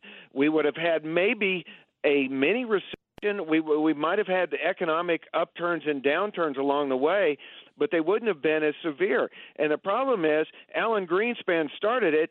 The Fed governors showed and proved they had less and less of an appetite for either even the hint of a recession or a bear market. And so pour the booze in the punch bowl and, and now you know half your patients are in the hospital with with uh, DTS, and everybody else is going to have a massive hangover, and it, there's no elegant way to get out of this. What do you think about uh, Jim LaCamp? What do you think about uh, James Bullard, Jim Bullard's idea of a three and a half percent Fed funds rate by year end? And let me just add before you jump in, I'm looking at all my stock tables. The two year break evens, the two year tips implied inflation break evens, CPI, is uh, 390. Okay, 390. Now, that's kind of interesting to me. Um, it kind of tells me, in some Taylor rule sense, that the funds rate ought to be four percent. Get it above that or four and a half. So I I sort of think that Bullard is on the right track. Uh, I don't know if the Fed has the backbone to do it, right? But they may have to do it. But what would that do in the short run? How bad would that be? Because there's differences of opinion. You know, if they really act aggressively, inflation might come down uh, in the next 18 months, which could be bullish for stocks. In other words, the tougher they are now, the better it'll be later. You know what? Uh, I agree with you. Uh, if you look at the inflation readings, um, they look like looking at just past the tip of Pikes Peak. And um, they look like they may have started decelerating, uh, but they're still way, way, way high and have a long way to come down. The problem with the Fed's current policy is what they're telling us is we're not going to fix this quickly. We're going to try to do it less painfully and just stab you a little bit um, every you know every month for the next eight nine months. Now, how good does that sound? Um, I, I I tend to agree with you. Rip the band-aid now, but and mm-hmm. and the, the problem is if you look at the longer break evens, they don't show inflation is going to be chronic or multi-year. They they show inflation coming back down, and I think what the the Fed's afraid of doing is getting a massively inverted yield curve. That's what the yield curve is saying too. Mm. When you look at the two tens or either the, even the shorter um, ones compared to the tens, uh, I think they're afraid of, of uh, inverting that yield curve too quickly and too steeply, and because they don't know what the market reaction is going to be. Dave Bahnsen, I got to take a break, but just quickly, David, I got a minute. Um, what's your outlook for the, the Fed funds rate, and what's your interest rate outlook in general? There is no way they're going to 350 with the Fed funds rate this year. the discussion as to whether or not they could do it amongst us three and with a guy like Jim Bullard is a great discussion, but there is no way they're doing it. and what they would do if they did it is is then force them to come right back to the zero bound the next year. They chicken out. uh, I believe that they are going to do exactly what we're talking about: slow drips along the way and pray soft landing. I, I could say more after the break, Larry. All right. I just the reason I like it is first of all, it's fun to talk about it. Second of all, you're probably right; they don't have the backbone. But I want to vocalize. This is a moment of shock and awe and regime change because I think the inflation rate is going to be high for years if they do this drip, drip, drab, drab thing. So, and I, I don't want to have drip, drip, drip. I want to have boom, and then you know get get back into the business of buying stocks and creating wealth. That's kind of my take. Anyway, let's take a quick break. We got David Bahnsen from the Bahnsen Group. We got Jim LaCamp from Morgan Stanley. We'll get their uh, views on the stock market and the stock sectors in just a moment. I'm Kudlow. Please stick around. Now, back to the Larry Kudlow Show. Welcome, folks. Welcome back, folks. I'm Larry Kudlow. We're talking about the Biden bear market. The Biden bear market. Progressivism is killing stocks. Big government socialism. But the cavalry's on the way. You never know. Stocks for the long run is a hypothesis that I think is alive and well. Our distinguished guests are David Bahnsen, founder and managing partner of the Bahnsen Group, author of There's No Free Lunch 250 Economic Truths. One of those truths is we don't want progressivism or big government socialism. I'm sure that's in there someplace. And Jim LaCamp, Senior VP Investments at Morgan Stanley. David Bahnsen, what is the. I want you both to weigh in. How down is down? What's the downside in this market? And week after week, it's falling. It's drip, drip, drip. It's not good. Um, you know, David, how far down is it going to go? Well, look, the difference right now between the NASDAQ and the Dow is the big story because this was the big theme. I think I talked about it on your show five times earlier in the year. The year 2000, NASDAQ dropped 70% and the Dow is up on the year growth after a decade of incredible performance gets killed. Value after a decade of laggard performance ends up having quite a nice long run. That's exactly my thesis now, but for different reasons to some degree. The Dow is down 13%, a little more than 13 after last week. Um, that's not good. It's caught up with some other sectors. Energy's still up, healthcare's still up, consumer staples finally got hit this week, utilities are fine. So the defensives are okay. That's like year 2000, Larry. But the NASDAQ is down 27 a year and 30 from the high. Hmm. And to me, that's what we're dealing with right now is a repricing of overpriced stuff and the market now paying attention to better value.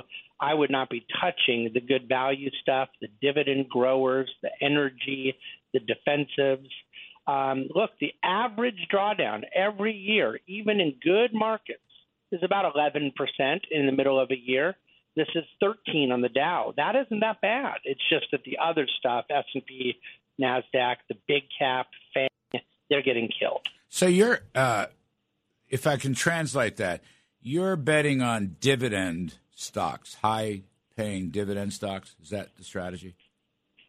Yeah, I believe that dividend growers have proven to be the most resilient for decades, Mm-hmm. and that we had a rare decade after financial crisis where everything went up, but things that were getting the most multiple expansion went up the most, and that was FANG. That was the QE one, two, and three, and four and five. It was zero interest rate policy. The market really didn't have a down year the entire last decade. Even COVID year was up. 2018, it was barely down a couple bucks. Other than that, it was a absolutely unheard of decade, Larry. Hmm. And so I think now we have to look back and say, okay, what are the things that are most likely to generate a return going forward? It's free cash flow, not multiple expansion. Those are in the dividend growers. They have better balance sheets. They're less exposed to whatever it is the Fed has to do. Where I disagree with the Bears right now is that we're asking people who have been wrong on every prediction they've made for 30 years to tell us how this is going to play out. And that's not the same as me saying they're wrong. Do you have It's anybody, Just, I'm not going to. I'm not going to assume they're right. any um, any individual bears you want to talk about? Oh gosh, you, I do. We're probably friends of ours. You know, I don't want to call any names out, but uh, Peter Schiff knows who I'm talking about. Let's put it that way. Jim You can add David Stockman and John Mauldin onto that list as well. Actually, that's right. And I don't. Yeah, Mauldin's a good guy too. I mean, his Yeah, he is. philosophy on life is very good, but he's always wrong. All right, Jim LaCamp, how far down is the market going? David Bahnsen sort of didn't answer that, but he did give us a strategy. So you know, I'll give him one for two. How far is this market going down, Jim LaCamp? Well, unfortunately, and uh, although generally I gr- agree with what David said, uh, bear markets are generally like Stephen King novels in that everybody gets killed in the end, and uh, that's where I think uh, ultimately, uh, you know, we haven't seen the kind of washout with breadth uh, because of the sectors that David was talking about uh, that typically occur a bear market bottom. Uh, we haven't seen many signs. So yeah, we haven't seen the volatility index, the put call ratio, et cetera, get to levels that normally would indicate abject fear. Sentiment is terrible. I- If you want to look at for shoots, the semiconductor index is trying to double bottom, and sentiment is just god awful. But it, there's not enough signs. Uh, so I think uh, we we wash out to maybe 3,600 or so. And but at this point, uh, even if you get down to 3,700, I think risks and rewards start to balance out. Meaning you have instead of a straight down market where the S&P 500 is down uh, six weeks in a row. Uh, you start to have uh, short covering rallies mixed in, uh, et cetera, and maybe maybe start building a base. But I think patient uh, um, investors need to be patient because these things do take uh, a long time to play out. The good news is, if you look at Atlanta Fed GDP, it does not signal a negative quarter next Right. quarter. Meaning, uh, it doesn't look like we're going to have recession uh, instantly or immediately. Or or an earnings collapse, a profit Or an collapse. earnings doesn't collapse, look like yeah. it. But so But where I think we end up with is a stock pickers market. Um, Oh, to, to God. complete the thought. I hate stock picking markets. I hate I hate stock picking. Well, it hadn't been general. one. It hadn't been one since 2009. But fellas, the Fed was adding liquidity for you know for 12 years. Yeah, but David- now, now they're not. David Bahnsen, I want to say buy the indexes on the way down in this market and then hold them for 50 years. I mean, the cavalry's coming, number one, but number two, stocks for the long run. Go ahead. Yeah, I, I, I don't agree, Larry, but the reason is because the indexes have oh. changed. They're just oh. totally dependent on the mega oh. cap names, and they're totally dependent on multiple expansion. Right now, you just said the S&P is down oh, 18.5%. well, what's the forward multiple right now? If you get, I if got- you get $220 of earnings, I gotta you're get still out. at 19 times. I Do it got to eventually. get out. I got to get out. Folks, stocks for the long run. And we'll talk about the individual bears next week. Uh, Jim LaCamp, thank you. David Bahnsen, thank you. I'm Larry Kudlow. We're going to do Money and Politics on the other side of the break with Liz Peek and Steve Moore and Elon Musk. How about that one? I'm Kudlow. We'll be right back. From Wall Street to the White House, this is the Larry Kudlow Show. Okay, I'm Larry Kudlow. This is the Larry Kudlow Show. Live stream us, larrykudlowshow.com. Fox Business Network, 4 to 5 p.m. every day. The name of the show is Kudlow, and two of the stars and mainstays of the show are Liz Peek, Fox News contributor, syndicated columnist, and Steve Moore, FreedomWorks, and the Committee to Unleash Prosperity. His latest book is Govzilla. Kids, welcome back. I want to talk about my hero, Elon Musk. Okay. this is a wonderful story. So, Elon Musk correctly predicted this is so wonderful. So, Musk comes out in favor of free speech. That's the Twitter purchase, but free speech in general. So, that's one sin in the left wing uh, woke world. Then he comes out and says, you know, the Democrats used to be kind, uh, but now they're mean, and I'm going to vote Republican. All right, that so so he's for free speech and he's voting Republican, and sure enough, within days, we get this uh, sexual harassment lawsuit. I guess. I mean, this is just right out of the left wing playbook. It's so reminiscent of Trump. I don't know if you remember all these people that Trump was harassing on airplanes and Turns out the main one didn't sit next to him. Couldn't have gone over the console. She was, and I think she wasn't even in the goddamn plane. But so here's Elon. Uh, we'll get you to talk. The attacks against me should be viewed through a political lens. This is their standard despicable playbook. But nothing will deter me from fighting for a good future and your right to free speech. Then he says, uh, yesterday. They began they began brewing attacks of all kinds as soon as the Twitter acquisition was announced. In my 30 year career, including the entire Me Too era, there's nothing to report, but as soon as I say I intend to restore free speech to Twitter and vote Republican, suddenly there is. That kind of uh, encapsulates it. Liz Peek, I will go to you first. This is the old Democratic playbook, right? Hillary Clinton's back again. Elon's going to be a free speech Republican. Right, it doesn't get any worse than that. Yeah, well, I, I mean, honestly, I think we've all witnessed just an incredible character assassination of Elon Musk since he did offer to buy Twitter, uh, and more dangerously came out and said he was doing it to provide the country with an open forum. How terrifying is that to Democrats who have thrived on misinformation and just outright lies about everything? I mean, it is astonishing to me that so few of uh, the the major uh, calumnies that have really driven that party have really kind of come on to be history now. People just accept that Trump uh, was elected by Russia, and they accept all kinds of things that are just complete fabrications. So Elon Musk really has an important role to play here, and I'm I, I'm anxious that this deal not fall through. Uh, it could, for a whole host of reasons, not I mean, not including the fact that the market is collapsing and, and the $50 price now seems pretty generous. Uh, but of course, they're going to go after him on he- sexual harassment. They did it to Kavanaugh. They did it to uh, every Republican trying to run for office, and they'll do it to Elon Musk. Thankfully, thankfully, he's a pretty tough guy, and he's not mm. just going to roll over uh, and accept this. I mean, I don't know if you saw right now there are tweets out asking for tough lawyers to join his legal team at SpaceX. I don't know why it's SpaceX. Uh, maybe that's kind of like more neutral politically or something. But I tell you what, I wouldn't want to go up against Elon mm. Musk. Uh, I think Joe Biden mm. looks like an idiot for having taken him on, as does Elizabeth Warren. None of those people can hold a candle to him in terms of his intellectual kind of uh, uh, ingenuity, yeah. if yeah. you will. He's a tough guy. Yeah.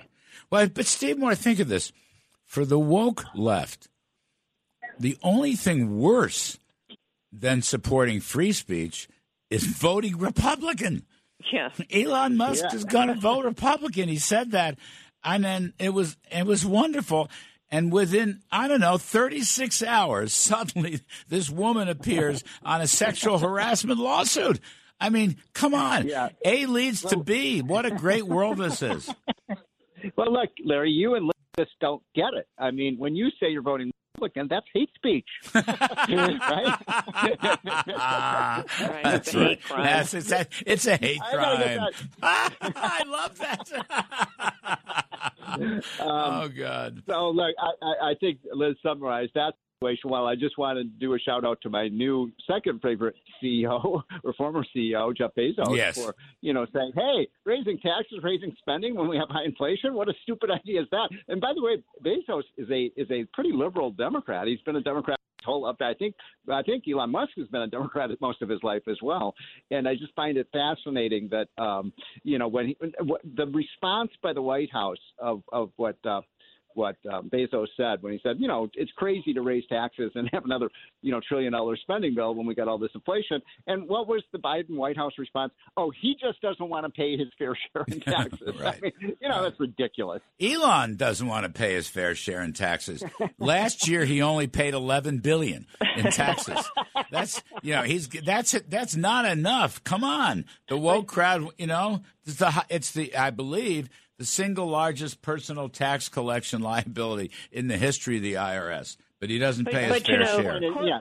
But, Corporate America thinks they can appease these woke leftists. They Yeah. never will. It is truly the mouse. If you give a mouse a cookie, right? you kind of sign into the ESG stuff and you talk about all these sort of benefits for your workers that seemed heretical, uh, you know, three years ago or something.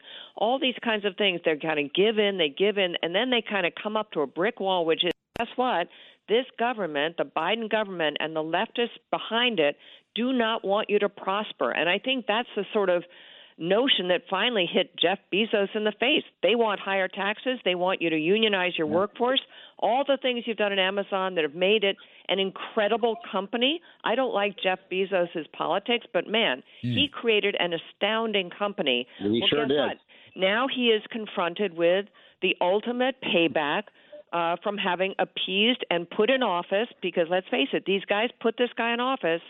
All of a sudden, he's like waking Well- up to the the danger of that. Well, I just time. I just wonder, Steve, you know, from what Liz is saying and, and so forth, uh, with Bezos kind of leading the charge, and he's going after the White House, you know, for high taxes and, and dodging inflation and so forth. It may be that the woke CEOs are now going to be on the run. That they're not, you know, we're not going to hear from them. They're going, they're just running away from Biden, whose polls are in the low 30s and whose wokeness is so unpopular. Now, as we may have seen the peak in woke, Steve uh, Moore. That's what I'm thinking. Well, I hope so, but I'm not convinced of that. I mean, uh, you know, I, I was I took a United Airlines flight yesterday. Had a big, you know, message uh, that you know before you take off uh, that we at United Airlines are going to be carbon neutral by the year Oh, I know. I mean, Oh. how, how does how does how does an airline do an electric airplane with, with two mi- two two hundred mile like extension cords? I mean, it is so crazy. And then you've got Exxon, who basically you know doesn't even defend the product that it produces. So I, it's pretty bad out there in corporate America. I don't know if you saw, by the way, Larry, on this subject, that your good friend Paul Krugman Hmm. had um, probably an all-time new low for Paul Krugman, blaming the um, shootings in Buffalo on supply siders Yeah. because because you know we're we're spreading all this misinformation and all this hatred and this is what's leading to the killing. I mean, it's a pretty it's a pretty acid environment out there right now. And the reason I brought up that kind of crazy response by the White House to Bezos saying, "Oh, you don't want to pay your fair share of taxes," they don't want to engage in a debate. I mean, let's have a debate about whether they. That's what. So everything is just ad hominem attacks against people. You know, Liz, um, that's interesting. I don't know. You, you were on solo with me on set. I don't know if we talked about it, but this Krugman column was the sickest thing I've ever seen. He yeah. he basically said from the Laffer curve to to January sixth to Buffalo. Yeah. And, and I had Arthur on. In fact, I had Arthur as the lead guest, you know, to deal with it. And of course, Arthur's such a class act. He he went through it almost analytically, but that's a very sick, despicable thing that Krugman has done, even by his own standards. This is a new low. Now, my question is: Is that an act of desperation? Because Uh, he and that crowd know they're on the losing side. You know what? I, I was just going to jump in and say that's exactly what it is, Larry. I Mm. think I think people like Paul Krugman who have finally seen uh, their ship come in. You know, all of a sudden they're getting all these left wing agenda items the, pr- presented to the American people. You have states that are incorporating them, like New York and Cal- and California, and guess what? They don't work, and so they're on the defensive. And this is his response. It is the most bizarre connecting of dots. By the way, there was another really kind of amazing connecting of dots today, which you guys may have seen. The New York Times spent months apparently in the archives trying to find and found uh, literature about how Haiti's problems date back to the 1700s when they had to pay uh, taxes and, and reparations to France because they basically defaulted on debts and so forth. So all the problems in Haiti, which is a totally corrupt, crime-riddled nation, now we can put back hundreds of years ago on the French. I mean, these people search for scapegoats in when things go wrong is so preposterous. But I think Paul Krugman's thing crossed a line. Yeah, I, I honestly sick. don't know Really uh, how he can get away with that. Sick and despicable. Yeah, uh, and- it is. But Steve Moore, I know you have to leave to catch plane. I, I want to stretch this segment just a little bit. Um, in the hotline, you mentioned the forty million dollar, uh, forty billion dollar appropriation for the Ukraine. And then you ask a question that, that I liked, and I've been asking this. So I happen to favor the assistance to Ukraine, and I want uh, Ukraine to win and Putin, Russia to lose. But there was no effort, no effort by that I know of by any significant Republican except Rand Paul. But what about uh, an inspector general to monitor this, and why not pay for it by spending cuts elsewhere? And this is part of the Well, GOP you know, spending yeah. problem. So, you know, why didn't they want offsets, Steve Moore? That's what I guess the big question. Well, that's a good, great question, and I, I think you know the Repu- things look so good for Republicans right now in November because people are totally, totally disgusted with what's happened to the economy and American energy and all these things. But the one thing that people always ask me is, well, will Republicans be any better? they bring this this massive debt and the the spending down, and and my answer to that is I don't know. I don't know if they will or not. But if people feel like there's really no difference between the Republicans and Democrats on these massive spending bills, then I think that you know that that Republicans could could uh, not see the great November that that they want. So when they vote for bills like this, and then we mentioned last week. Well, look, why can't you find $40 billion of savings? There's a report in the Washington Post that $160 billion was stolen from unemployment insurance. So come on, Mhm. the, the money is there. But then they have this absurd, um, what do they call it, the uh, China bill, you know, which is just a big subsidy. We talked about this last week to the semiconductor industry. 300 And, you billion. Add these up, it's $100 billion total in all these new bills they want to pass. And now they want another COVID bill. You see that one? They want another COVID spending bill. So Republicans, see, I we had all these senators here in New York. Uh, John Catsimatidis uh, had his fundraising group, and there were six, seven, eight senators. Now, a bunch of them were conservatives, but they all got up and spoke, Steve, and not one of them, not one of them mentioned uh, spending restraint or balanced budgets. You know, stop the. They want to stop inflation. They want more freedom, but nobody talked about stopping the spending or, heaven forbid, a balanced budget. I'll give you the last word before you catch your plane. Yeah, okay, well, exactly right. And Republicans have to be the party of limited government. And uh, the fact that they won't pay for any of this, I think, is really problematic. And by the way, I'll just do a nod to Rand Paul. Yes. I mean, he stuck his uh, neck out there and said, look, let's audit these programs. Let's make sure we find offsetting cuts. And I hope Mitch McConnell is listening because that should be the strategy from now until November and, Right. and after. All right. You go catch your All right, plane. see you, my Steve. Moore, thanks a million. Liz Peek, hang around, please. You and I are going to speak the truth right after this commercial break. I'm Kudlow, folks. Please stick around. From Wall Street to the White House, this is the Larry Kudlow Show. Welcome back, folks. I'm Larry Kudlow. I'm here with Liz Peek, Fox News contributor and syndicated columnist. Steve Moore's taken a plane to someplace. Uh, I guess he's taking a plane on a carbon. Free, it's a carbon-free plane. Is that what United said? They're going to be net-free carbon. Well, I thought planes use fuel. Anyway, Liz, um, the disinformation board seems to be going down. A crazy uh, Mary Poppins woman is going down. so George Orwell and the Truth Board. But it's a serious question. As you follow this story, uh, they were shamed and ridiculed, and, and the and the woman with that crazy Mary Poppins thing really did a lot of damage. So that's great. The question is, Liz, do you think they'll try again? Do you think the Bidens have given up on controlling free speech or what? No, I, I think it's everywhere. Uh, that this particular unit of DHS uh, is is not actually going out of business. It's being sort of decommissioned. It's on hold, if you will, because I think they they ran into such an incredible iceberg of uh, ridicule and humiliating commentary that they just couldn't pursue it, and particularly they couldn't pursue it with this woman who had signed on to probably the greatest political scandal of misinformation ever, which was the whole Russiagate thing.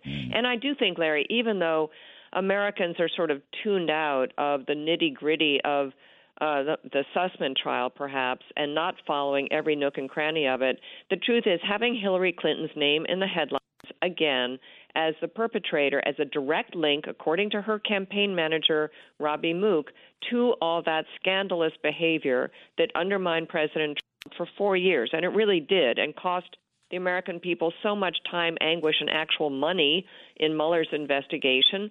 I think that's all terrific. And I think the opportunity for the government to kind of sit on all the stories about that and so forth going to want to do it. They're going to try and ramp back up. But I think having someone in charge of that bureau who was such a master of disinformation was just one one bite too big. I just don't think they could do it. You know, let's stay with that for one second because Liz, uh, Hillary fessed up, or no, she didn't fess up. No. Mook, Mook fessed up in court. That's a very big deal. And this whole story is now exploding. Hillary signed on to it, and Yeah. so she knew all about it. And uh, undoubtedly, you know, they're looking for computer experts. It was all BS. They knew it was BS. But you know whose name pops up in this list? Jake, Jake Sullivan, Sullivan, who is right? now is the that what you just said? Yes, yeah, thank Jake you. Sullivan. A big. I agree. I've My been- husband has been stomping around the house for like two days about Jake Sullivan. Why, how can he be our national security advisor Right.